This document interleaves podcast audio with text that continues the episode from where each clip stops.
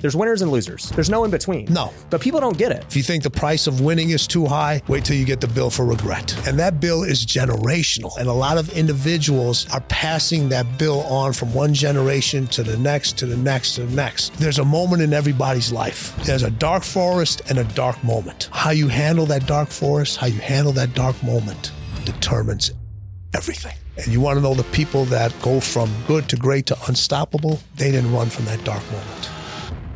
What's up, Wealth Builders? Today, I've got a guy that I have wanted to interview for a long time, mainly because, as you know, I'm I'm I'm all about sports, and there's not many people in the entrepreneurial world that understand sports, especially at a level that this man does.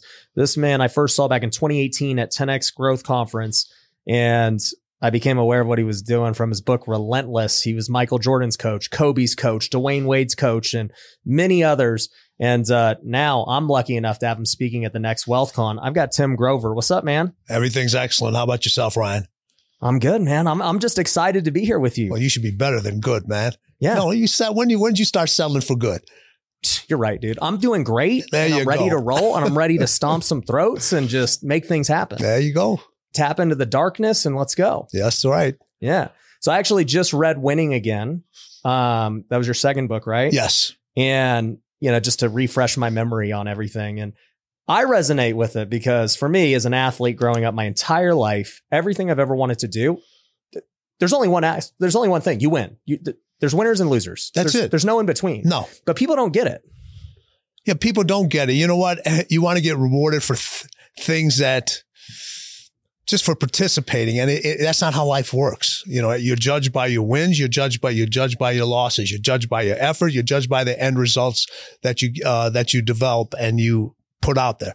It doesn't matter. Who, it doesn't matter who you are. There's always going to be a winner. There's always going to be a loser.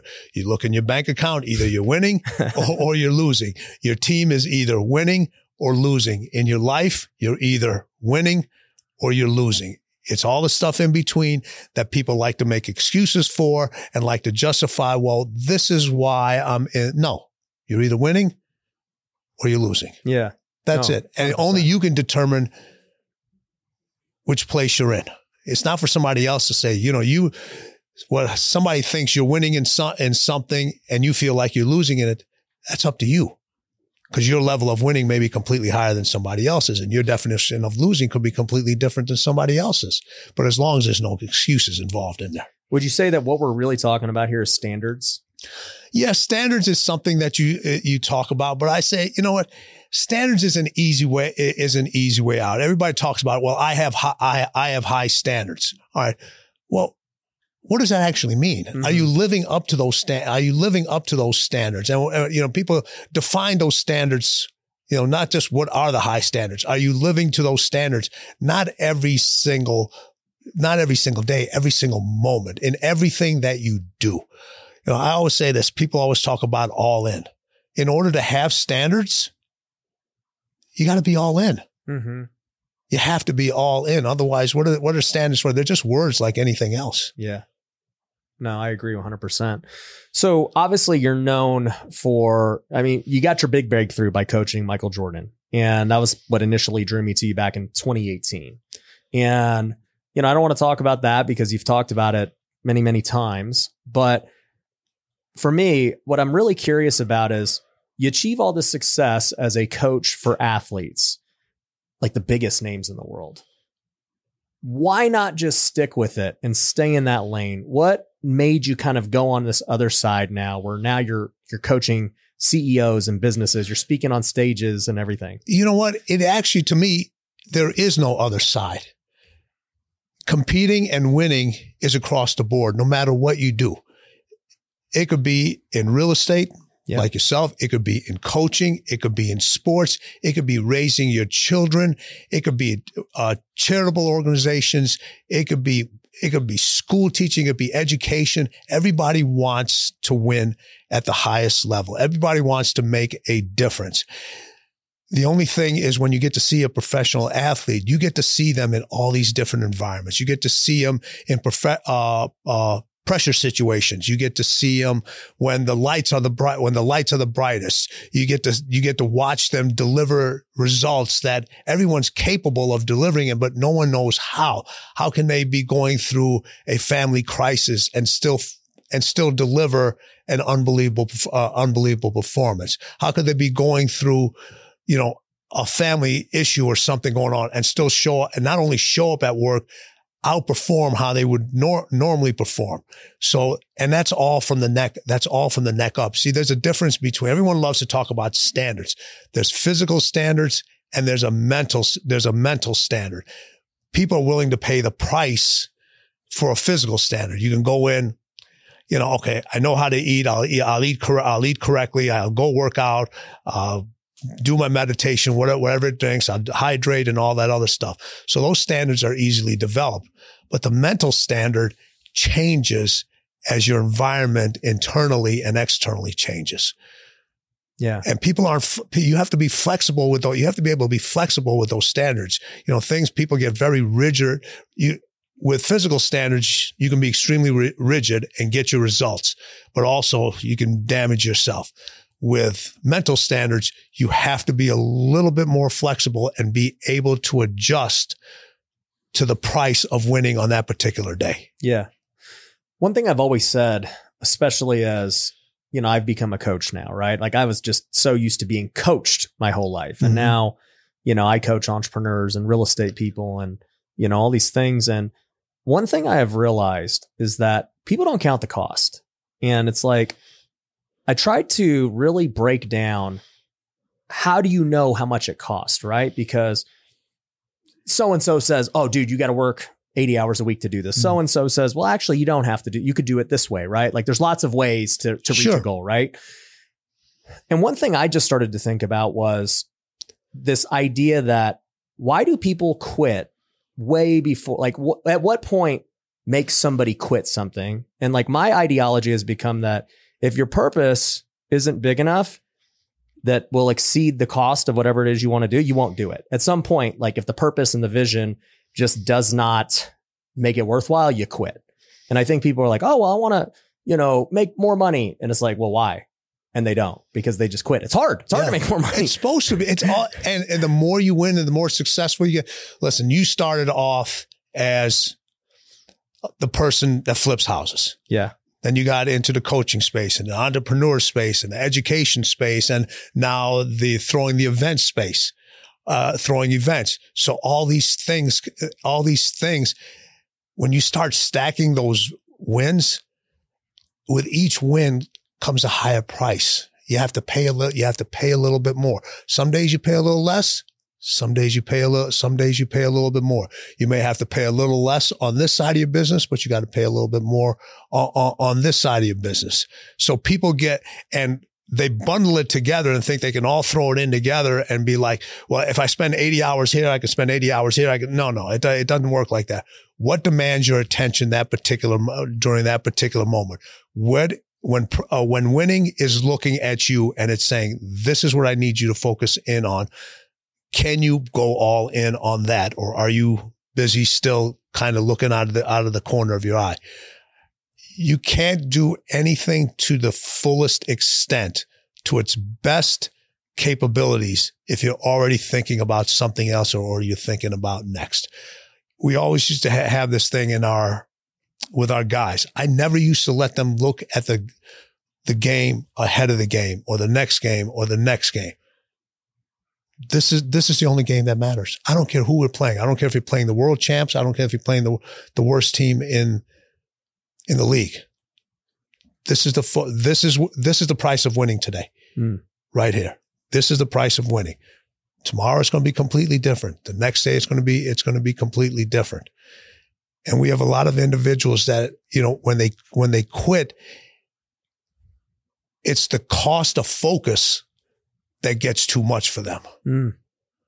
You know, everybody looks at the external cost. Yeah, there's prices of external costs, but there's the cost of focus is the most costly thing that you can provide, because we have time. I always tell people, you have plenty, you have plenty of time. All right. But what happens is people manage time, and I always tell them, don't manage time. manage focus. If you manage focus, you will always have more time. And if you constantly manage your focus, it won't allow you to quit. How long can somebody be locked in for? I've, Kobe was locked in for twenty years. twenty years, like just every moment of the day, this dude's locked in. It was just, he was just locked, he was just locked in. Hmm. You know, the you can, there are breaks in between. There's got to be joy in everything that you do. So people think when you have to be locked in, it has to be this laser intense thing, constant twenty-four seven. No, it, it doesn't. Listen, any laser beam, if you const, if you constantly lasered into something and it's just, con- you're going to burn out. You yeah. are going, you are going to, you are going to be burnt out. Keep your eye on that prize, whatever it is. But there are times where you have to adjust the intensity. No different than working out. You cannot work out at the same intensity every, in order to get the optimal results. If you're looking at your business, you're looking at the way I did with athletes. You know, we would come into the, we would come into the workout facility and people would come, oh, that wasn't an intense workout. How can you be? Let me do this. Yeah. All right. You don't understand, you don't understand the peaks and valleys yeah. of the mental and the physical intensity that, that we're, that we're at. It's just like a roller coaster. Right? If you only got on a roller coaster and it kept going up, up, up, up, up. Wealth builders, if you're finally ready to get off the fence and start investing in real estate or scale your business, now is the time. Interest rates are projected to drop multiple times this year, which means prices are going to go up, and it is a great time to flip houses, to wholesale, and to start buying again. So if you're trying to get that first deal or you're trying to scale to the next level, we want to help you out. Make sure you go to Wealthy Investor dot com. You can book a free call with our team today to see which program can help you get to the next level. We can partner with you and help you get that first deal. We'll even close the deal for you, or we can teach you how to build your business, how to build a company, how to start hiring people. It does not matter which stage of the game you're at. We want to help you out. So go to Wealthy Investor dot com and see us today. Yeah, and let me let me add to that point, because you know, I came from a sport where there there really were no days off. You play one hundred sixty-two games in like one hundred seventy days. Yeah. You know, no other sport is like that. And as I got into business, you know, the status quo was, well, bro, bro, if you want to be successful, you got to put in the eighty hour work weeks and do this. I actually never did that to get to this point. Um, for me, I, and you know, I know you're not like a balanced guy, but for me, I understood burnout. And I watched a lot of guys do it in sports and life and everything else. And I was like, I'm going to be far more efficient having a rest day, you know, not just only thinking about my business twenty-four seven. Because like for me, if I take Sunday off, Monday is like my most creative day of the week. Cause I'm like, bro, I'm refreshed. Even Sunday, I'm thinking of ideas, but it's not like I'm putting in these stressful hours of not thinking. Um, or I just can't be innovative because I'm so tired. I'm so just like going through the motions time and time again. And I know you said Kobe had that problem of he wanted to work so much, and you're like, hey, we got to like pull back you a little put, bit. You got to put, you got to pull back. But here, with him, or and even with individuals, they get to a certain place doing that, and that's the only way they know how. Mm. So they literally think that if I slack off, that somebody else is going to, it's bad. It's, yeah, somebody else is going to uh, catch me. So it's a hard, it's a hard for, thing for them to pro, to process. But this is where I will say it takes, you see, it, baseball, this is prevalent all the time. Oh, you're overthinking. Just go up there. Don't think, you know, just go out there and play. Don't think you're yeah. thinking too much at the, you're thinking too much at the plate. Well, it takes years and years of thinking not to be able to think. Mm. Yeah. It takes years and years of thinking not to be able to think. It takes years and years of training intensely, pushing your body to that limit, knowing that I don't need to do that every single day now. Yeah. It seems like Kobe figured that out later on in his career. He did. Yeah. He, he did. And, and that's what allowed him to play for twenty years, because there's no way. You could have kept that, you could have kept that pace. You know, you, they just yeah. had last year, they had the Formula One race here. The cars aren't, they're not revving at the same speed all the way around. Yeah. They downshift, they upshift. It's just like your life, training, business, everything. You got to know when to upshift. You got to know when to, when to downshift. Yeah. You can't, you cannot be in the, you cannot be in the red all the time. And this is where I would say about burnout. Most of the time, what I've experienced is you don't get burned out from doing the things you enjoy and love. It's carrying the weight of others, carrying the weight of things you don't want to do, carrying the burdens of other individuals, carrying the weight of your past that forces you to burn out. Kobe never burned out from basketball. M J never burned out from from uh, from ba- from basketball.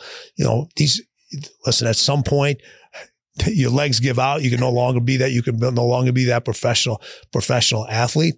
But burnout comes from not from doing the thing that you or things that excite you every single morning. It comes from all the other external stuff, you know, family drama, relationship, relationship drama, drama that you create your drama that you create yourself, demons that you're not willing to deal, deal with. That for that causes burnout. Mm. And then the work becomes a distraction. Yeah. Yeah. I don't believe I've never, I've been at this longer than most, in, most individuals. We do, we do a lot of stages every, every single year. And I've never felt burned out from it, from any of these things. Now, do other, do I have other distractions at the end of my life? Yeah. And that, that has the ability to affect what I'm doing, what I'm doing here. I, I do the best I can not to let it. But if I feel like I get up one morning and I, it's not because I'm not ready to speak or I'm not ready to do a podcast or I'm not ready to train, it's the other stuff. And I say, okay, listen, in order for my flame to be lit the highest here, I got to go, I got to go put out this fire over yeah. here. You know, you look at, you look at business. I always say everybody wants to set the world on fire. Well, the first rule of success is setting the world on fire. But after you set the rule, uh, world on fire, you better know how to put those fires out because they're coming. Yeah, they are. And you look at, as you've progressed through your this entrepreneurial space, how many more fires have you had to put out? Dude, so many more problems. So many. Way more responsibility, way more headaches, lawsuits, failures, everything. That, that's what I'm saying. It's, yeah, it's listen, it's it's easy to strike a match. it's it's much difficult to control how that flame is going to burn. Yeah. You don't know how quickly it's going to go. Yeah. So it's interesting we're talking about this because I think if people were to read Relentless or Winning, a conclusion they might come to is, well, bro, you just got to give it your all. Like you just literally have to go all in and just do the things you're talking about that might lead to burnout. I could see how people would get this misconception. And for me, one thing I've always said is like, okay, I spent eight years playing minor league baseball for no money, going for it right. and making that like my identity. And then when it doesn't work out, you really look at yourself and you're like, wow. But see, I'm going to cut you off. It did work out. It just yeah. didn't work out in baseball. Right. So that's the thing. Mm-hmm. So it, ju- it, it it may have not. Listen, I had a dream of playing professional basketball. Not, not, not a chance in hell it was going to happen. Mm-hmm. All right. But am I going to, am I going to look at everything and say, yeah, oh, well, it did. Well, it led me into Everything into else. into these into these other things and being competitive and wanting something so bad that every for nine years you chased it, you gave everything you had, but you also knew when to pivot. Yes, there's individuals that don't know when, and when you said they just quit, they just they just quit and they just give up on everything. Yeah. Instead of taking what, taking the, taking your past, your wounds in your past.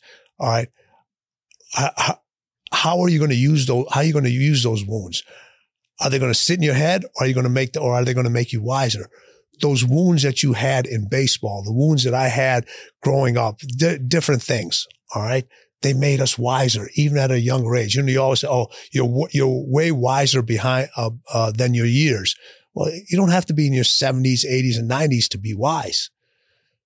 You start making the wiser decisions earlier. You got to know, hey, if you can sit there and tell yourself, I gave everything I possibly could every single day. This is just, it's not going to happen. It's time for me to pivot into something else. Most people don't want to have that conversation with themselves because they're so busy listening to everybody else. And man, why you quit now? You could have kept going. If you would have played another two more years, yeah. da, da, da, you know, that's their dream for you. Yeah. That's their rea- That's their reality for you. Mm-hmm. But it takes a stronger person to say, you know what? It's time to do, it's time to do, it's time to do something else, because I know I gave everything I had and it's just not, it's not going to happen. Yeah. And I agree. I don't look at my career as a failure by any means. It was preparation for what's here. And I'm, I'm thankful that I did get to be able to say, hey, I did give it everything I had. And I did like retire on my own terms, right? Because most don't get to say that, right? right? Most say, dude, I actually was definitely not making the most of it. I was partying. I was just not putting in the work that I needed to. I was immature. Because I mean, dude, every athlete gets drafted young. You're just very young, very, we don't know young. anything. You don't know anything. And so Nothing. I look back now, I'm like, dang, dude, I was twenty-one. I was an idiot. Like, it's crazy that they expect you to be like this mature adult, right? When you get drafted. So, you know, I think about that. I'm like, all right, I'm thankful I did truly give it everything I had. I wasn't being stupid. I just, hey, I wasn't good enough. It's all good. That's it. Yeah. I wasn't good enough. That, it's all good. I can live with that. No problem. Yeah. Yeah. Um, but, but you were good enough to be in a place where others had to consider you that this kid is good enough, just to even play at the level that you played at. Yeah. You know, just, you know, people always talk about, I say, I always say, you give me the five worst, you give me a list of your five worst baseball players, basketball players, football players, whatever it is, and they'll outbeat anybody that you know that's not playing professional sports. Mm-hmm. Yeah. You know how good you have to be just to get to that level? Yeah. Well, you know, the thing that that taught me was, and you talk about this in the book, it's about just defining what is winning for you, right? Like at the end of the day, for M J, it was purely championships. Yes. Like I got to win championships. Everything else kind of is irrelevant. And, you know, that's not everyone's goal. Kobe was, I guess, similar. Like I want to get one more than M J, right? right? Now, Kobe's not going to sit here and be like, oh, that was a failure because I didn't get M J. Like, obviously, he had massive success. Um, but I've kind of like realized, even for me, like everyone has their own game of winning. And to to play your own game and not get caught up in someone else's game is the hardest thing. Yeah. Because we live in this social media world of comparison. Like, oh, well, frick, dude, I wasn't doing what what Ryan's doing or Tim's doing, or he's got more properties than me, or he's got more followers than me. And like, it just becomes this cycle of, well, do you do you even want the life that they have and like the cost that they paid to have that life? Like, they ain't got kids. They, they don't got to worry about the things you got to worry about, like that are important to you. Like, how do you define what winning looks like for you without getting caught up on other people's versions that's, of winning? That's each. That's up to the individual. That you got to have that. You got to have that conversation with yourself. You know what you just described is there. There's we're so busy listening to the shouts of everybody else. What's going on around us? What's on? What's on in our phone? What's on on the uh, on our T Vs? What we're watching? That it drowns out our voice, and we stop listening and stop trusting the one person that can define what winning means to us, what it what it what it means to me. And you want to see what somebody else's definition of winning is, and it may not be yours. You know, in the book Winning, I talk about. I was like, you know. Describe winning in one word, and everybody talks about, you know, it's awesome, it's wonderful, it's euphoric, it's euphoric, it's all this thing. You talk to the the people that have won it, that have constantly win, they're like, man, it's unapologetic, it's hard, it's it's dirty, you know, it, it's all it's all these things that just people don't under people just don't understand, and that's because they're not speaking that language. They just want to see the, they want to see the end of winning. They see the end result of winning. You know, they don't see everything else that's in between. And to me, that has a lot to do with you're so busy chasing, individuals are so busy chasing ghosts and spirits that don't exist instead of dealing with the ghosts and spirits that actually do exist inside of them. And that will give you what the true definition of winning is. Mm.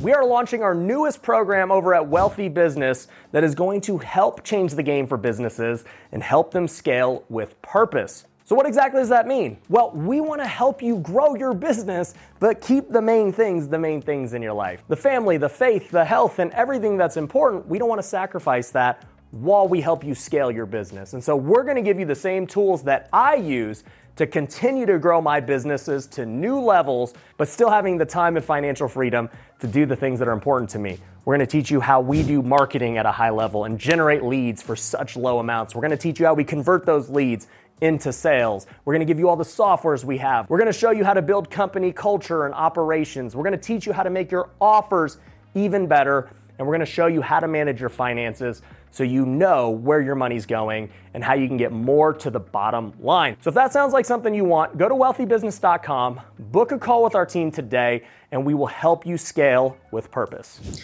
So how do you, you know, we, we've, we've kind of been talking about it like, you know, you got family drama that's causing you to, you know, be not mentally all there during the game, whether the game is sports, business, whatever, right?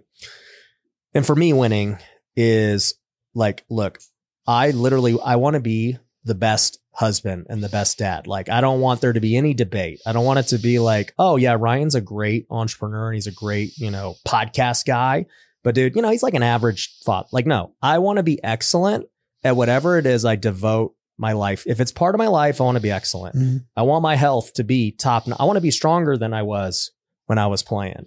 I want to be having great faith. I want my relationships to be great. And obviously it's hard to be great at all things. At right? the same time. At the same time. Yeah. But to me, like when we talk about this concept of being locked in, I mean, you are going to spend time with your family and you have a choice on whether or not you're going to be intentional or you're going to be not present. Well, you just said that you have a choice. Yeah. All right. A choice requires dedication. It requires sacrifice. It requires you to be, it requires you to be all, all, all in. People don't make, people don't make a choice. They make choices. Mm. So, you know, in this society now, we have the ability, there, there's so many, there's so many more options. There's so many more options. There's so many things for distractions. We have so many things. You have, you have so much unnecessary things in your life that it literally is consuming your life when you can't be intentional and you can't be focused on the things that matter, things that matter the most. Obviously, I, you know, I know how important your business is to you. I know how important being a mentor to individuals are, being, you know, your faith, your, you know, to your family, to a, a, everything. And there, there is a time and place for all those things. They just can't, at many times, you can't be at the level of greatness with those things all the time. Mm-hmm. You could be, listen, you could have that, you could have an unbelievable day at work. You know, just you listen, I, that, that work week was just, it was out of the park. You know what? It may not be that week what your level of standards of being a great father may not be, may not equate to what you felt like that, that, that time. Does, yeah. But that doesn't make you not a great father. Mm-hmm. Just your, well, you talked about standard. You may have, may have not met your standard on that particular thing. And people try, what they're trying to, what people try to do is when they try to be great in all those things, they actually end up being average. Mm. What because I, that's where burnout comes in. Yeah. When you're trying to do all these, di- all these, all these different things all the time. You're trying to spend time with your kids. Mm-hmm. Yeah, but the phone's going off. You got something going on and you got to, you know, you've been working on this deal for yeah. two years. And all of a sudden it comes in. You're like, I got a choice. Yeah. yeah I, I got, I got, I got, I got to, I got to, yeah. ma- I got to make a choice. And now you're like, okay, well, I'm not going to answer. I'm not going to answer the phone while you work. You spent two years working on this deal and here it is. And they need an answer. They need an answer right now. And you look over here and you look over here. Oh. Yeah. What I've come to believe, I agree with you. If you try to, let's just say you're not great at anything yet and you're trying to be great. Like it's impossible to be great at pursuing all things at once, right? I found that I've developed skills as I've tried to, you know, become great at them one at a time. Now, it doesn't mean like nothing, you know, everything else in my life stops. That's not what happens, no. right? But it's like to be truly focused on learning one new thing and becoming great at it does take intention and focus and mm-hmm. everything on that one thing. And like, I look back at my life, I'm like, okay, I pursued baseball as a single dude for a long time. Yeah. That was all I focused on. Then I got married young and I focused on becoming a great husband. Didn't have kids, didn't have a business or any of this stuff. We were broke, mm-hmm. twelve hundred bucks a month. Um, then we had kids and I had a successful, well, then I built my business and that was all. I was like, yo, at that point, like I had built the skill to be a good husband. Like it doesn't leave me. Like I spent years building that and building a new standard that like I hold myself to. Well, see, now going back to going back to being able to do all those things, and I think this is very important. And I'll let you uh, I'll let you get back to your point. Playing a team sport mm-hmm. teaches you those things. Mm. Play, and that's why for me, competition with the youth and getting them involved in activities where they have to c- compete teaches you how to be, how to do all those things. Okay. You have to, how can you be a great father? How can you be a great, uh, a great husband if you were, if you were a sucky teammate? Yeah.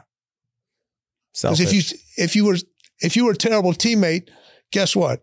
The chances of you being an awesome in your relationship, having a great, re- yeah. I'm not saying it's not going to happen, but you know, you it's start, a new skill to learn. Yeah. You don't, you don't know how. Right. So, yeah. you know, if you, people get a better understanding of that early, that earlier say, hey, listen, as much as you think that this is all that matters right now, but there, there's a game inside a game. Yeah. There's a life game going inside everything, that, everything that you do is preparing you for something that's farther down, that's farther down, farther down the line. Yeah. And that's why you have to be all in on those partic- all particular things. Yeah, no, one hundred percent agree. And that's why I'm like, as I'm articulating, okay, from the moment I was twenty-one and, and, and getting drafted to now I'm thirty-four.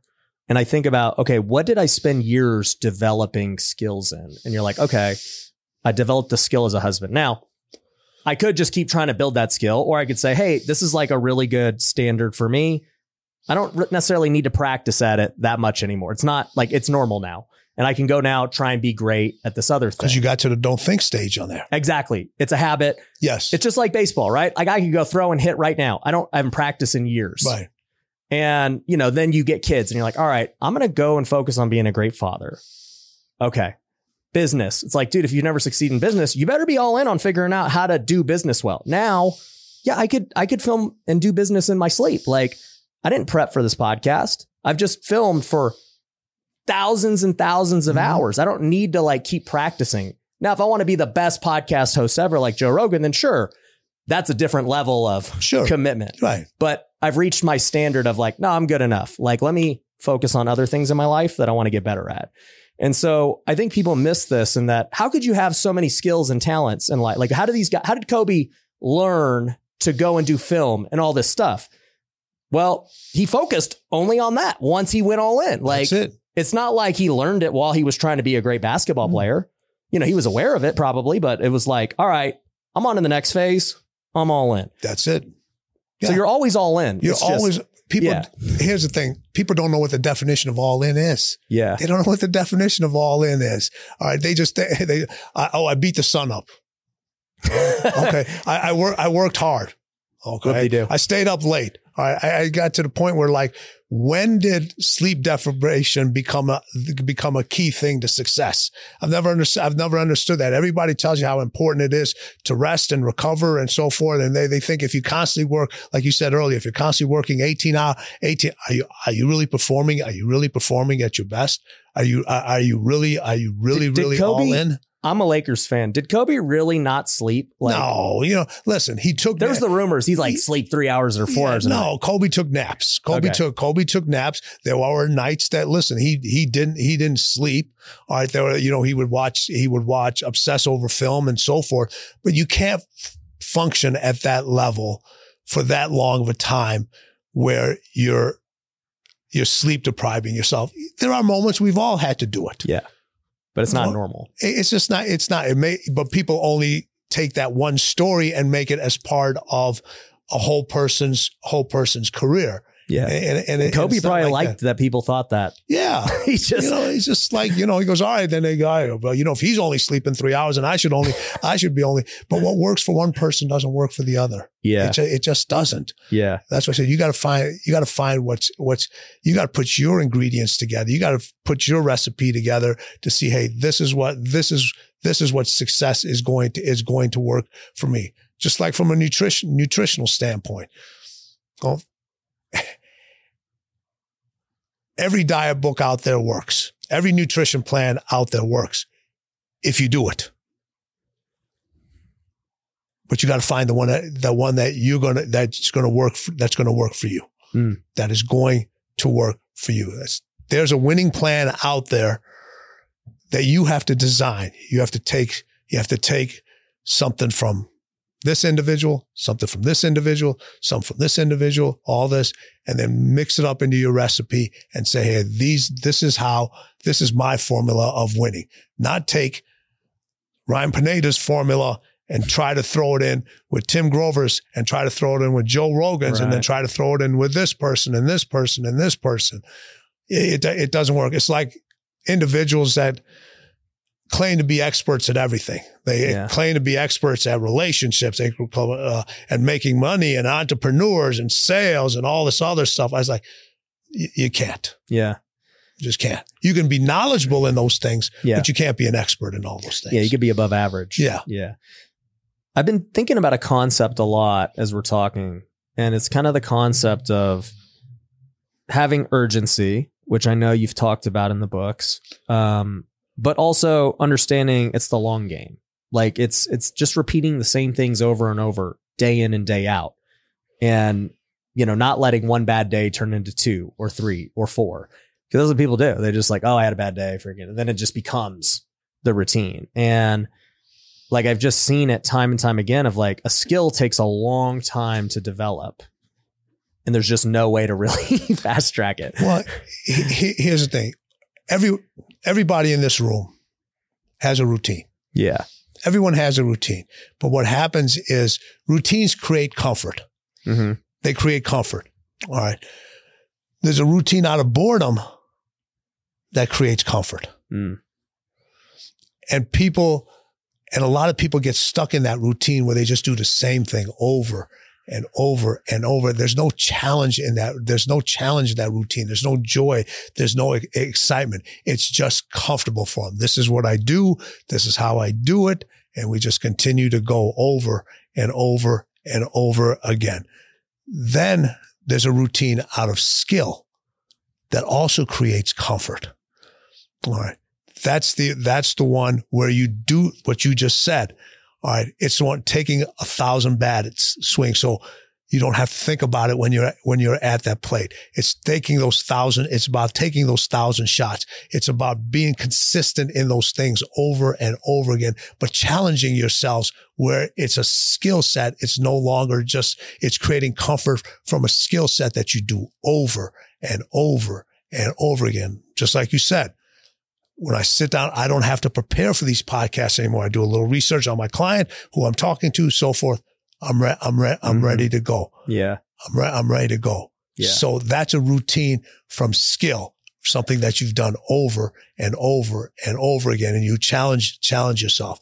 Otherwise, you can come in and you can ask the same individuals five questions. That's a routine out of that's a routine out of boredom. Mm. So which routine?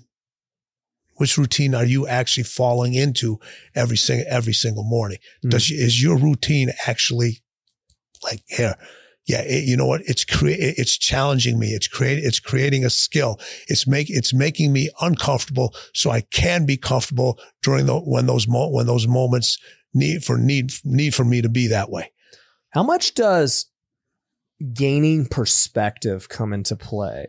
Because one thing I've realized is as I've hired more and more people. Let's just take sales, for example. Most of them have no perspective of like what it takes to be a truly great salesperson. How many dials, how much practice, how much training. Um, you know, they might come from a spot where, dude, they're the only one they know making a hundred grand. Like they think they're killing it. Yeah. And my perspective is, nah, dude, I've seen the best of the best. Like this ain't nothing, right? And I guess it's just different levels of standards, but I think about it because I'm like, man, I'm so grateful that I have perspective of what it takes to be really great at something, but also to have perspective of being around the highest level people in the world, performers. And you're like, wow, you know, pe- how do you gain perspective to know where you truly stand?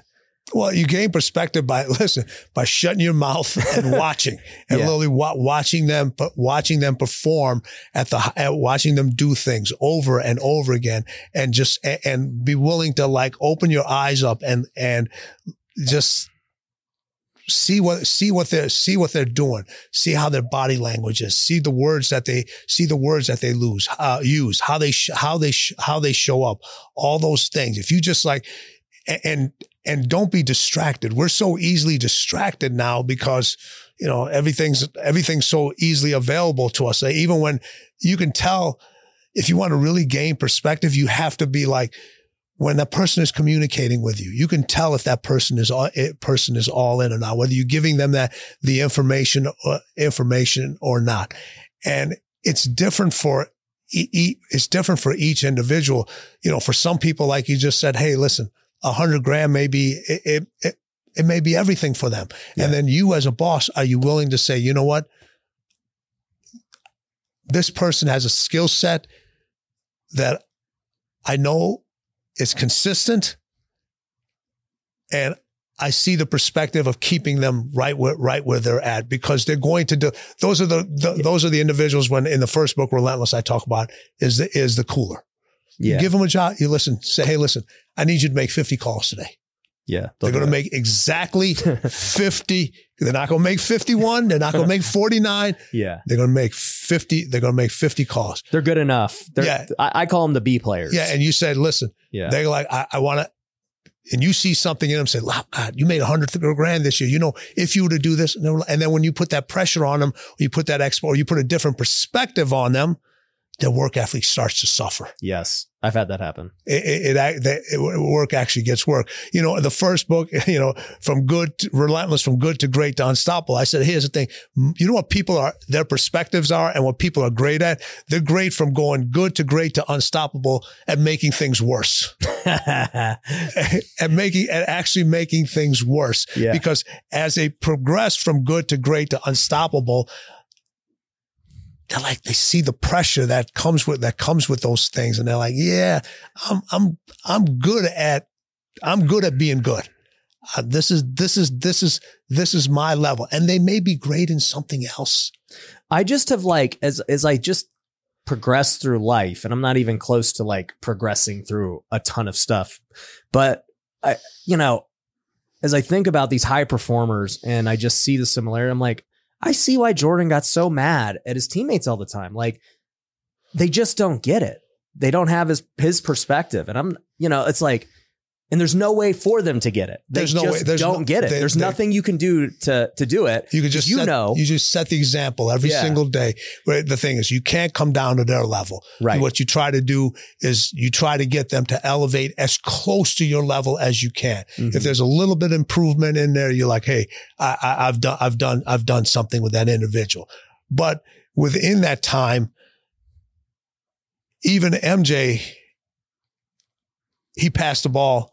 Let John Paxson take the shot. He yeah. let Steve Kerr take the shot. He, you know, he let these individuals help him out, but that was earned during the practices over and over and o- and over again. You don't have to be the best player to be the most accountable in the pressure in the pressure situations. You just got to have the respect yeah. of the leader, and, and you have to and you have to earn that respect. People always say, "Well, you got to respect me." Well, you no, give me something to respect. yeah. I will, res- I will respect you. Yeah. And respect is so much more difficult now because it, it, it's so easy to be something you're not. How much do you think having, you know, you, you went from Jordan and training him for many, many years to then you transitioned to Kobe. And obviously you're a much wiser, you have way more perspective at this point, having made all the mistakes with Jordan. Mm-hmm. And so it's like Kobe, you know, you, you go into it with this whole new perspective. Right. And like, I was actually, I mean, I, I know you were on The Last Dance, but I really liked that documentary. I think it was Redeem. Mm-hmm. The Redeem, sure. Yeah. I, I didn't realize that Kobe was such a big deal in that, of like coming in to like to whip those guys into shape. Yeah. And just coming in from his perspective of like, dude, you guys have never won anything. You don't even know what hard work is. You yeah. guys are going to the club and all this crap. Like, this is what it looks like. Well, we were the ones that started the four thirty workout, the five a.m., all this other stuff where the other players started to join. We did the, we did the bike, we did that massive bike ride in the, in the sun where, you know, where it was, yeah. it was, he goes, I want to go out where it's the hottest. Cause you know, his perspective of winning, because he won over and over again. is completely different than somebody else's. But then now they, st- other people start to see what he's doing. They start to, and they're like, okay, if we don't level up now, we may not get to, we're not going to get, we're not going to get to two fours level, but he's telling us we can all do a hell of a lot better, because if we don't, he's going to, he's literally going, Kobe will literally, you know, one of the greatest things they always said, he goes, when I go out and play, my job was for you to make you consider your life choice. I want you to change your decision. You made the wrong choice being a professional basketball player. Yeah. I literally, I, and he did that to his own teammates in practice every single day, but you have to earn the right to be able to do that. People want to treat, people want to put this pressure on their employees. People want to do without having the results to, yeah. s- to be able to speak to them in yeah, that you, way. And not every, it. You got to yeah, earn and not you every, earn, you have track record. And not everybody can speak to individuals that, that way. Not yeah. everybody can speak the language uh, Ryan speaks. Not everybody can speak the language Grover speaks. It's, di- it's, di- it's different. You have to earn, but I rather have, I'd rather be authentic in the way I communicate to an individual than to be a fraud. Yeah. I don't know how to communicate in like a, I guess, trying to make people feel good manner. Like, I'm going to communicate in a very direct, and some people will be inspired and motivated, but you you know, you're going to get the facts. You're going to get the truth. And there's nothing more inspiring than the truth. Yeah. There's nothing more encouraging than the truth. Like, I'm not going to sugarcoat it. This is where we are, guys. This situation sucks. This is where we need to get. It yeah. ain't going to be easy. Right. But this is what it is. Yeah. Let's roll. Right. You don't throw. You you entered a very risky space of throwing events. Yeah, it is. Event, risky it's space. Ve- it's a very it's a very very risky space. And you just like, you know, you didn't do one. You done. You know, you've you've stacked you've stacked some along along the way, and you can and you continue to do it on like a quarterly basis or whatever you're doing. And with each event, everyone else has got to level up. And if they're not leveling up, say, listen, this might, this is not the place for you, and that's all right. Yeah, that's. And we've lost people along the oh, way, way yes. because they can't, they don't want to, or right. they, you know, whatever. No, no problem. Yeah, I, I, I don't have an issue. I don't have an issue with that. One of our, you know, it's funny. One of our students, and by the way, guys, Tim is going to be speaking at WealthCon. So wealth con dot org, it's going to be an epic event. Once again, we're trying to level up. It should be our biggest and best ever. We're going for two thousand attendees at Caesars, which nobody really does, like every ninety days, to just do it that frequently with no marketing, you know, like yeah. it's just boom, blitz. But uh, he goes, hey, it's crazy. Like, I, I'm just shocked that every time I come to one, it's better. You've incre- you, you got better in some aspect, whether it was the registration, whether it's the, you know, the, the transitions from speaker to like the little details. And I was like, well, literally after every event, I'll write down thirty things that I'm like, yo, I did not like that little thing. I didn't, I thought that video was too long. I thought that the seating could have been arranged a little better. I thought that maybe we were a little late after lunch, and, you know, the little tiny details. And then I started to think, well, the only reason I can know this stuff is because we do it so frequently at such a high level. You know, everyone else might be lucky to run one event a year. Yeah. And so to run four at that level, and to do that for the last, you know, three years straight, you just start to think like, dang, dude, I probably know more about events than almost anyone, just because the repetitions. Well, people don't want to pay attention to the details anymore. How many times have you got, don't sweat the small stuff? No, no.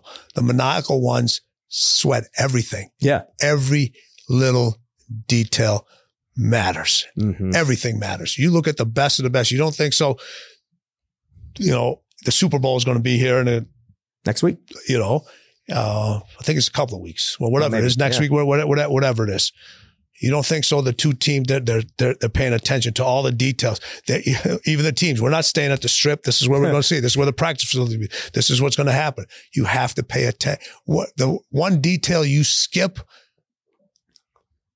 may cost you. Hmm. And the detail, that you, like the other people, people coming, man, your speakers are awesome. This is thing. And somebody might say, you know what? The registration was poor, and that totally turned them off from everything else. Their initial, yeah. ex- it's like when you walk into a restaurant, the person that greets you at the restaurant, Well, if that person's got a bad attitude, then you you already have, you know, ah, this food's going to be, eh, so it's not, it's not going to be a, the person is like. Every little detail matters. Every, every experience. little detail matters. It, it, re, it really, really, and I paid attention to, I paid attention to details that other people just, just thought were just irrelevant. Yeah. That were just irrelevant. Well, when you come from the world where literally everything is a millimeter or a split second between the difference of success and failure, yeah. you realize how important footwork is, timing, all of those things. Well, throwing a event is no different than a dance. Yeah. Yeah. All right. It's no different. It's no difference than knowing the proper, knowing the proper footwork. Yeah. Yeah. No. The sequence. Okay. What speaker's going here after this person and that? And yes. The, the different lighting. Make sure everybody's on pay. Hey, register. Make sure you're in your seats on time. This is what's going to yeah. happen. This is what time the doors are going to open. And so forth. And then, you know, then you get to see, then you put your staff and your individuals with each event that you've done and everything you do, you get to see how they perform under pressure. Yeah. Because with each event, there's a little bit more pressure. There's a day. little bit more pressure. There's a little bit more. There's a little bit more. But here's the thing.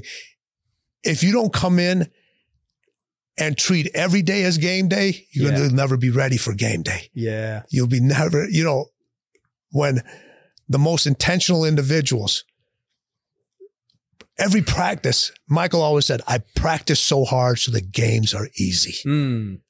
I practice so hard so the games are easy. So when you come in here, this is your practice stage. Yeah. So when you're communicating to individuals on the phone and you're, you know, you're, you're, you're, you're, you're selling them a ticket, you're telling them how beneficial this event is, that's game day. Yeah. That's, that's game. So then when you show up at the event, the event is going to be easy. Yes.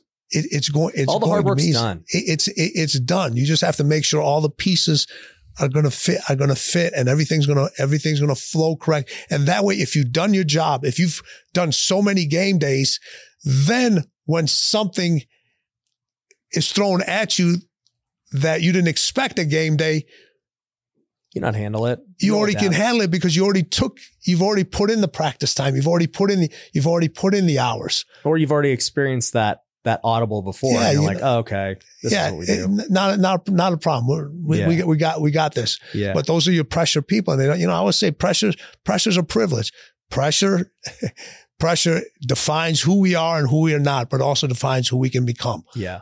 So when you tell individuals, hey, I want two thousand people at this event. I want two thousand people at this event. Well, guess what? That's telling you the people that are responsible for getting those people in the seats. Yeah. It's going to tell you who they are and who they're not. It's a lot of pressure. And what they, and what they can, what they can become. But you know what? Yeah. You know, pressure is, that means you believe in them. Do you believe in yourself? Mm-hmm. Do you believe in yourself? You know, it's funny. You're sitting in Vegas here and where before all the other, before all the other places were allowing gambling, this was the only place that, uh, that you could, you could gamble in. Well, it's funny. People will put a bet on somebody else to deliver them an outcome, but they won't bet on themselves anymore. Yeah. But that's what pressure is. Or lazy. You know? You know, people will be like, oh, you just do it for me. I'll pay more versus, yeah. you know, them doing it themselves. But, I, I, you know, I got a question now because you've been through a lot now. How old are you now? I'm fifty-nine. fifty-nine. Um, and so I guess as you get older, you just keep getting more and more perspective. And you get to see now with hindsight how things played out. And so I'm curious if from your perspective, okay, a guy like M J, obviously the GOAT, and this dude accomplished everything you could imagine on the court with brand, with, you know, he just flipped his N B A team, made a boatload of money. This dude has had tons of business and fame success. And then like kind of when I look at him now, I'm like, ah, I don't, I wonder if it was actually worth it because, you know, I, I see him, you know, he golfs a lot and he's competing in that way. And I don't know him, you know him way better than me. So this is just my un, uninformed sure. but, uh, perception of what it looks like. And I'm like, man, he doesn't look like his health is that great, you know, just looking at things. And I know guys who have golfed with him. I'm like, man, he seems like he's drinking a lot. He seems like, you know, I know he went through a divorce and mm-hmm. I'm like, these were all the cost of achieving all that he achieved. And I'm like, was it worth it now that you have hindsight and age to, to do I that. can't, I can't speak on it. I can't yeah. speak on that. Yeah. Only, only he can. Yeah. He's the only individual that, that, that can, that can speak on, because his definition of winning may be completely different, and his high side of success may be completely different than anybody else. You tell people in the world that, hey, listen, you can literally own your own eighteen hole golf course, like mm-hmm. not a little putt, but your own, where they play the tours and they do all that, all that other stuff. What would you? Yeah. You're like, this is awesome. Yeah. That'd be like, yeah, yeah. Man, this I'm is, a golfer. So okay. I love it. Like literally, you can go play anytime you want. And it's just like one of the best golf courses that you've ever played in. I got friends who are members. Yeah. Yeah. All right. And you, so obviously you know what the cost, you know what the cost is yep. to be a part, to be a part of that. And you tell them, man, I get to own a basketball. I get, and be like, it, it, it's, it's yeah. different for, it's different for each, it's different for each, each individual. There's going, there's going to be a price. A price is going to be need to be paid. What area that that's up to you. But I, you know, like it just, I, it just seems to me like the price always ends up getting paid down the road. It does for something, right? Whether it's like, you realize like, huh, okay. You know, I made my decision and now I fully get to see the price, because yes. you don't see it when it happened. You're like, oh bro, we just did it. This yeah. is great. You know? Yeah. And and people notice it with health more than anything, right? Because dude, when you're young, we can eat what we want, we can get away with so much, and then later on in life, you're like, wow, that that finally it's going to catch. It's going to get. Well, listen, for people that work out, I say you pay the price if you don't work out, and then you pay the price when you work out. Because if you constantly work out, later on in life, shoulders, knees, something's always going to be. Something's always going to be a little bit out of out of whack. It it, it just is, but. No matter what that price is, I always say this. If you think the price of winning is too high, wait till you get the bill for regret. Mm. Okay. And that bill is generational. That bill is generational. And a lot of individuals are passing that bill on from one generation to the next, to the next, to the next. There may be some individuals in this building where that bill was passed on to them. Yeah. There's a quote from M J that I always use in my oh. presentations. I don't know if I'll have time to pull it up, but essentially it, it, it's that concept of, he's like, I can accept trying and failing. What I cannot accept is just not trying at all and, and just living with the regret of yes, not knowing. Exactly. Yeah. You know, so it's just, that's what I just said. I mean, so there's going to, you're going to pay, you're going to, you're going to pay the price. I'd rather pay the price of this. And then I regret, you know what, man, I should have done this. I could have, I could have done, I could have done that. How does somebody get over that? I mean, it's just strictly fear. Yeah. Well, it, it's to me, it's, it, it's more, it, it's a lot of that. See, fear and pressure go together. Okay. All right. I, I, I, I, later, I said, if you're put into a, if you're, if you're put, f- pressure is telling you, you need to face this fear and, and, and do it. You need to be able to take this last shot. You need to get, be, you need to make those extra phone calls. You need to do these things. Doubt is something we create. You don't, you never get, you never get over doubt, because doubt is something, fear to me is an instinct. Doubt is something that's manifested that you, that you create yourself. You, you know, if you could be sitting here, you could be like, man, you know, I could have been a really, really good podcaster. Mm. I could have been really, really good at throwing events. You know, it, it, so you, but you're like, hey, you know what? You kept doubting yourself. I'm not going to do this. I'm not, I'm not going to do, I'm not going to do this. And then later on, you're just like, man, I should have done this. I should have done this. I should have done so. Now, you look at somebody's physical health. Well, how detrimental is that to a person's mental health? Mm. Carrying that weight around with yourself, your whole the rest of your life, also. Mm. Right? Yeah. There's, there's, you know, there's the weight of not being healthy physically, but that mental weight can be, you know. I use this, I use this example, you know, if you carry a, you, you wear a backpack, all right, and a backpack weighs five pounds. Yeah. And it's eight o'clock in the morning. And you never take that backpack off. In a week, it's no longer the same weight. It's heavier. In a month, it's heavier. In a year, it's heavier. How much baggage are you carrying from regret throughout the years yeah. that just weigh you down, weigh you down, weigh you down, and that you can't, you just, you, you basically, you give up. Mm. You give up because that mental weight is just so, so strong. I'm a big, I, I, I'm a big person that believes in deleting, deleting the unessentials. You know, everybody wants to add, add. They want to add more va- They want to add more value. They want to add more money. They want to add more happiness. They want to add all these things. But what, it, what, it, what, what are your unessentials that you, that no longer serve you now? It could be people. It could be thoughts. It could be emotions that no longer serve you, that you need, that you need to delete. Just because you grew up with somebody, you can still maintain a friendship with that individual, but you may have outgrown that individual. Yeah. Yep. All right. That doesn't mean you don't care for or them. Or a partner or an employee. Yeah, it, it could be, it could be whatever. Yeah. You know, it, and that's why it's important that the person you align yourself with is that individual that, you know, that can be selfish for you. I said, because it, it, in order to be successful in those things, in order to be the, the successful, to be successful parent, to be a successful father, to be a successful business person, to be a successful husband, you have to have, indiv- if you can find one individual that is literally selfish for you. Yeah. And that's so diff, that's so difficult to do, because it's easy to be selfish for ourselves. But when is that time where we say, hey, listen, you know what? Right now, I need to let so-and-so focus in on this. I am going to be selfish for that person. I'm going to carry the rest of the, I'm going to carry the rest of the rate, because I know when they win, we're going to, we're going to win, and we're all going to benefit. We're all going to be happy. We're all going to be, ha- we're all going to be happy. We're all going to be happy. We're all going to be more joyful when, when, when this thing, when this thing comes. And that individual is very, very, very difficult to find. Yeah. Very difficult to find. I remember you talking about selfishness being a good thing in the book. Yeah. And, you know, the way you explained it of like, hey, you got to want to be great, you know, like get those people out of your life, like be selfish about that. And I think one hundred percent agree. You're yeah. big, you know, obviously you're huge into your faith. Yep. You know, ma- massively. And it's, how can you take, you want to impact so many different individuals in so many different ways. Just not from a business standpoint, from a faith standpoint, relationship standpoint, all these different, th- all these different things that you're doing. Well, how can you accomplish those things if you're not selfish for yourself first? Yeah. How can you give more to other individuals if you're not taking care of yourself? Mm-hmm.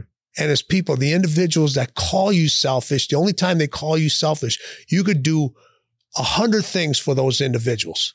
And you've said yes every single time. The one time you say no, you're selfish. I know. I right? see this so many. Yeah. I'm laughing because I just seen it so many times. Yeah. You do one thing somebody doesn't like, and then boom. Your, the whole perspective of you, uh, of you, cha- uh, of you, of you changes. Yeah. People yeah. are crazy, man. It, it's, un- it's, it's, unbe- it's, it's unbelievable. It's crazy yeah. that like to not look at track record and just be like, no. Yep. But the last thing, That's not a it. fan. Not a fan. It's yeah. crazy that the world's like that. It, it's. I got so. I got one last question mm-hmm. as we're coming up on time. Um, you know, you brought up faith, and you know, when you were talking about in Relentless, the darkness, this is something that I at first struggled with as a Christian, because obviously we're called to be light in the world, you know, not to embrace demons and, and all these sure. things. And on the other hand, as an athlete and as a competitor, uh, I know exactly what you're talking about. I may not call it the darkness, but I'm like, oh, bro, like, I want to go stomp someone's throat. And like you I'm, said it at the beginning of the podcast. Yeah. Yeah. I, right. I'm coming for blood. Like yeah. I'm coming. There's one winner. There's one loser. And I'm all for, you know, like, because this entrepreneur world's all about like collaboration. And like, mm-hmm. you do need people to be successful. Sure. Like we can all win together as a team. But at the same time, there's many times where, hey, there's only one and I got to go do it. Yep. Well, so, okay. So let's look at this. And this is, I'm not, I'm not going to get into faith as, as you would, because you're yeah. much more adverse in it than I am. But the, my knowledge that I know of in the book, what's the passage? Let there be light, right? Mm-hmm. Yep. Genesis. Okay. In order to be their light, what was first? Darkness. Yeah. You need one with the other. All right. Yeah. When does a na- I I ask this question all the time. When does a new day start? Once the light comes back. Okay. I I say the new day starts at midnight. Well, yeah, true. is it is it is it dark or light at midnight? Dark. If a new day starts in the dark, where does your new beginning start? The dark. And people look at it when they talk, when I talk about the darkness and the dark, they're looking at it completely the wrong. They're thinking of it as vampires and werewolves and, all, and, and, and, and, and, and it's not. We all have demons. Yeah. We all, we all have demons. All yeah. right.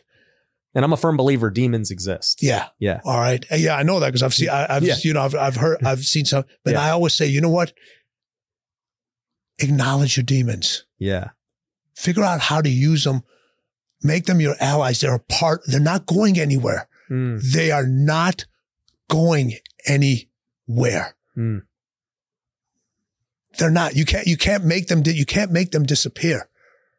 All right. They're a part of who. They're a part of who you are. If a demon puts you in a bad place, a demon might be the only person that can get you out of there until you can ha- until the you can be handed off to some, somebody somebody else. Mm. Embrace, embrace they're, they're a part of you. They're part of what allows you to be who you are. If there's dark, there's light. If there's happiness, there, there's sadness.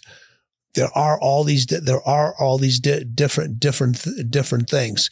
And people don't want to, people don't want to acknowledge it because then you carry that weight around with you. You know, when you open up a lot of individuals, you've put the best part of you, you've shoved it into a closet. You've literally shoved it into a closet. Then when you have to compete at the level that you have to compete at, mm-hmm. you know, what do, what do they always say? Man, they're a beast. They're a demon. They're a giant. Yeah. Well, you know, if you look at history, those are all, those are all supposedly bad things. Mm-hmm. But that's who we acknowledge our most fiercest competitors, the people that win over and over again. Man, that person's a beast. Man, they're they're they're they're a demon. There's something di- there's something different about that different about that individual. And I'll test you even I'll test you even further to go about about your faith. Everybody read the first book. Everybody wants to read the second book. Read the first book about God. You are you talking the Old Testament? Okay. Read the Old Testament. Yeah. All right. Mm-hmm. Yeah. And, and before you read the New Testament, read the Old. I, I've read the Old Testament. Mm-hmm. All right. Then come back to me and talk to me. Yeah. About. Oh yeah. There's yeah. A, there's a lot of demons. There's giants. There's you know beasts. There's there's a lot of things in the Old Testament that. Um, one thousand percent, uh, I believe have, have been on this earth and some are still on this earth. And, um, you know, when the, I guess the way I think about demons to give the other perspective is, and, and my own darkness as we're talking about it is, you know, I'm not thinking, I wouldn't call them demons because I'm like, I don't want demons around. Sure, me, sure. Right? I get it. From the spiritual side. Yeah. But as far as like my, let's just say the chip on my shoulder, all the slights people have made about me, all the the talk and, mm-hmm. you know, people saying you can't do it, all of those things, like you tuck them away and you're like, all right, all right. That's what you're saying. Okay. Oh, this guy. Okay. That that's the guy. Okay. And you, you, you just, and going back to the Old Testament, you see these things, right? You, you, you see the story of David looking at Goliath and he's like, this is the guy that you guys are all scared of. Yeah. Why? You're going to let him talk crap this whole time about you guys and mm-hmm. nobody's going to do nothing about it. I'll do it. Yeah. You know, and so I think it comes from, I just don't forget, you know, like I, I hear it. I don't acknowledge it.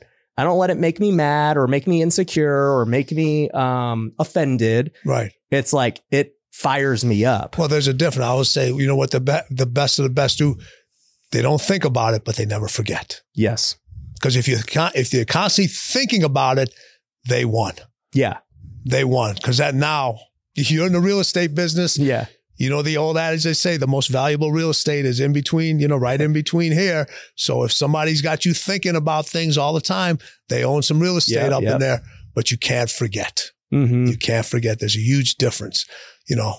Yeah. No. And that one hundred percent doing, doing laps in your mind that they're winning. So yeah, no, I don't, I'm not worried about that. I just do want people to know because there is just like, I, and I would say this, there's, there's so many soft Christians because they, they see it as this way of like, oh, well, you know, it's like, no, dude, David, all these leaders in the Old Testament, like you're talking, these dudes were fierce warriors, killing people, dominating, getting after it. Right. Yeah. And that's how I look at it. I'm like, yo, I'm a competitor. God put me on this earth for a reason. You can't be faithful. You can't have faith when it's convenient. You can't have win. You can't have winning when it's convenient. You can't have, you know, the, the only thing you can, the only thing that's convenient is losing. Losing is, losing is convenient. That's comfortable it. Yeah. For most. Losing is, it's very convenient to be, to, to lose. That, that's, that's easy because that's where all, there's a bunch of people there that will comfort you, that will make ex- that will make excuses for that will make excuses for you because they didn't they didn't win they didn't win any they've never won anything, or they they quit they quit giving their they quit giving their efforts into into what they're doing. I have no problem like listen, I have no problem with individuals. I hate it when they say I tried my best. Yeah. That just did you try your best or did you do your best? There's a huge difference between the two. If you did your best, I got no problem with you, with you failing. But try gives, try is convenience. It's a convenience. Just saying when you try, when you tried your best. Losers try your best. Winners, if you constantly do your best, are you going to win all the time? Absolutely not. Kobe played for twenty years. He won five championships. That means fifteen years. He did not win the championship. Between championship number three and number four, it was seven years in between. Mm. Seven years. And you got individuals. So something that he already won three times, that he already won three times, and nobody would have said anything different about him if he would have won three or five. But for seven years, again, he chased something that he had already captured three times. We got individuals that can't stay focused for seven minutes. Why? Why are they so soft? That's my my question. Like, wh- why are people, you said coolers and cleaner, like, why is the majority of the world, if if they're good, a cooler, and then everyone else a loser, and there's very few cleaners that just, are you, do you have to be born a cleaner? No, no. See, that's why, that that's where I disagree. I said, hey, this is, here's the thing. How old are your kids? Uh, I have three kids under five. You have three kids under, what's your youngest? Five months. Five months. Yeah. As a five-month-old cried. Yeah, he cries. He cries. Yep. When was the last time you know anybody who did something to that intensity level? Because when a baby cries, it it's all in. There's nothing. It is going to cry, cry, cry. The intensity level that that baby brings into that crying, that's not taught. Yeah. You're, you, you listen, you're born relentless. You're taught to relent. Mm. You're born relentless. You're taught to relent. You have, when you have, when you have the kids, you know, when they were, when, you have a five month. How old is your second? Th- three and five. Okay, so yeah. three and five. When you're three, you know you go through the you go through the two year olds, and even at three, you try to try to negotiate with a two year old and see what happens. Right. It's not great. Right. It's not. It, it, right. It's not. They're better it's, salespeople than my guys. Right. It, it's it's it's not it's not going to be great. So here's the thing: you go in there, you we can't wait for our, our kids to walk. We literally can't wait for them to walk. All right. Then the next milestone is we can't wait for them to say their first words. Then we spend the majority of our lives after that telling them to shut up and sit down. Right. Yeah. I, I want my two-year-old to be a two-year-old. I want my five-year-old to be a five-year-old.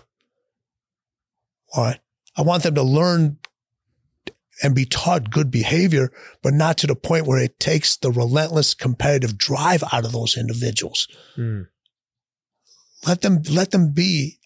I go to airports, you know, I travel quite a bit. I see kids, I see kids doing kids things. And the minute when they're by themselves, they'll be doing things. The minute somebody looks, the, the parent will come over. Oh, stop doing that. Why? Yeah. Why? You know, he's not, he's not, he or she's not hurting anybody. They're not setting the person next to them on fire. They're exploring their creativity. They're exploring their relentlessness. They're exploring, explore, they're exploring their drive. They're, they're, they're, they're learning. So we're, none of us are born that way. But what happens is somewhere through somewhere through life, there's a moment in everybody's life. And for some individuals, it happens young. Some it may happen later. And how you handle that situation pretty much determines everything. Mm. Did you run from it, or did you or did you did you face it? Like every, every and, and and I'll leave after I'll leave you after this point with every fairy tale, every single fairy tale. A fairy tale has two things in common. There's a dark forest and a dark moment. How you handle that dark forest, how you handle that dark moment determines everything. Mm. Everything. Mm. And you want to know the people that go from good to great to unstoppable, they didn't run from that dark moment. They don't think about that dark moment as they get older, but they never forget. Mm-hmm. And when you never forget, that internal fire never goes out. Mm. It never never goes out. Mm. I love it.